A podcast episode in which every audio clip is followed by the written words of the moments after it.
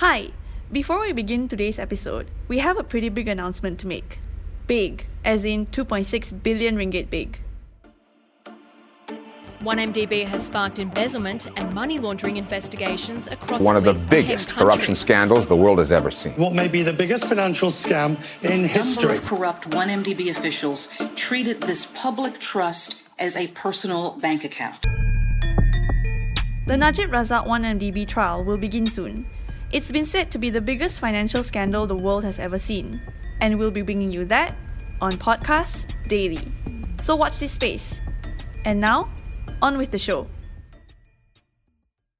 It was Najib Razak, said the prosecution's final witness. Tensions still ran high between Rosli Husain and Najib's lawyer Harvey. In a series of rapid fire questions aimed at the witness that attempted to paint Jho Low as the mastermind of the money transfers, Rosli stood his ground, firmly saying no.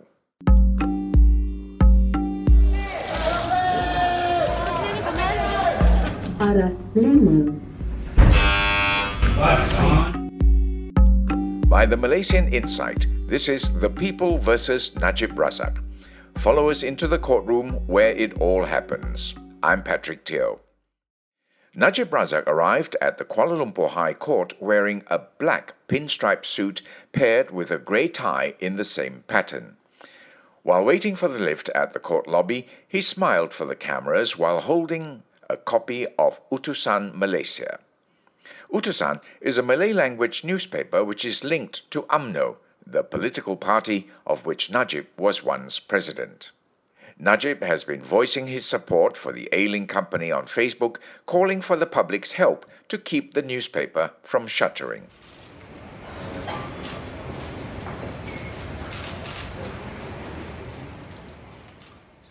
At 10 a.m., proceedings for the SRC trial commenced. MACC investigating officer Rosli was back on the stand with Harvinderjit or Harvey cross examining him. On day 53, we heard about how the exchange between lawyer and witness got testy as Rosli seemed irritated by Harvey's questions. Today it seems that irritation hadn't worn off. Rosli, who wore his official dark blue uniform with gold buttons, tried as hard as possible to direct his answers to the judge. He politely addressed Judge Nazlan as Yang Arif, which means Your Honor. But as Harvey got under his skin, Rosli would occasionally snap back in response. Yvonne will tell us more about this part of the final witness's testimony. Rosli told the court that in 2011, he investigated Najib's AmBank account ending with 694. The account showed an inflow of 396 million ringgit from a Saudi prince, Prince Faisal Turki. Later, over 200 million ringgit was transferred into the account from the Saudi Ministry of Finance in Riyadh. At one point, Harvey asked Rosli if he knew the full name of Inspector Ida, the MACC investigating officer who looked into the 1MDB case. Rosli rudely retorted, I don't know, she's not my wife. Rosli told the court that the Blackberry phone that was seized from Joanna Yu was in his possession. Harvey began firing questions at the witness with regards to the messages extracted from the phone. Questions such as Do the chats show that Jho was laundering money?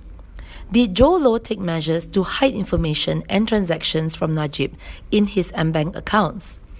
Do the account statements show that Jho controlled SRC funds through Jerome Lee?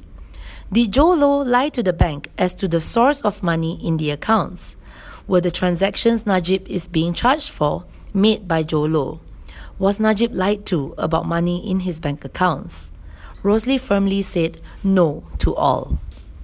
From the dock, Najib intently watched this exchange. After the rapid fire round, court broke for lunch.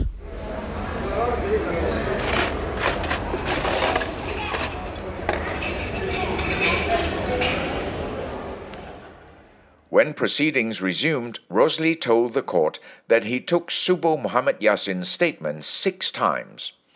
That's the former SRC director who took the witness stand a few weeks ago and told us that he had left the country in 2015 when the 1MDB scandal broke after being warned to flee. Rosli said that he first took Suboh's statement in Abu Dhabi with Suboh's lawyer present, which made him uncomfortable. According to Rosli, Jho Low was also having his statement taken in the next room with his lawyer. When Suboh came back to Malaysia in 2018, Rosli instructed his officers to record his statement again. He said he didn't do it himself because he wanted to see if it would match the statement taken in Abu Dhabi in 2015.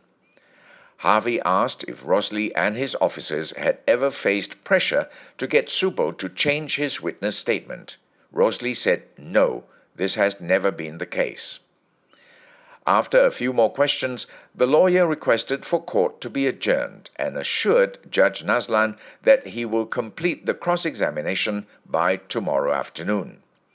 The judge agreed on the condition that the prosecution's re examination of the witness will also complete tomorrow.